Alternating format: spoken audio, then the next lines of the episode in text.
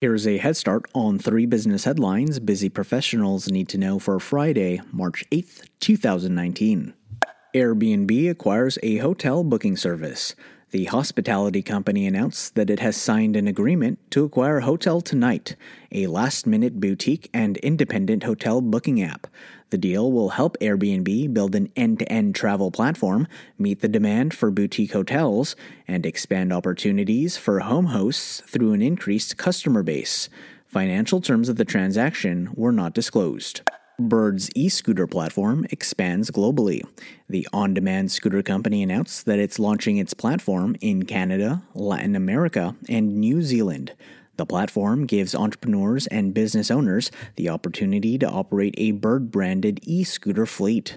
Bird operates in more than 100 cities across the globe.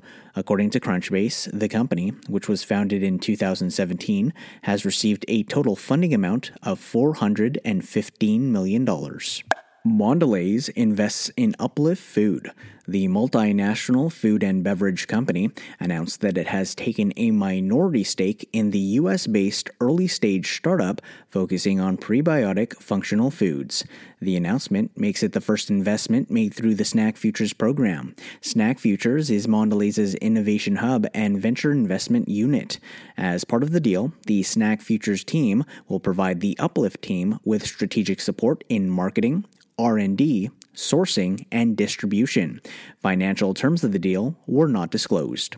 That's your head start for the day. Now go ahead and make today amazing.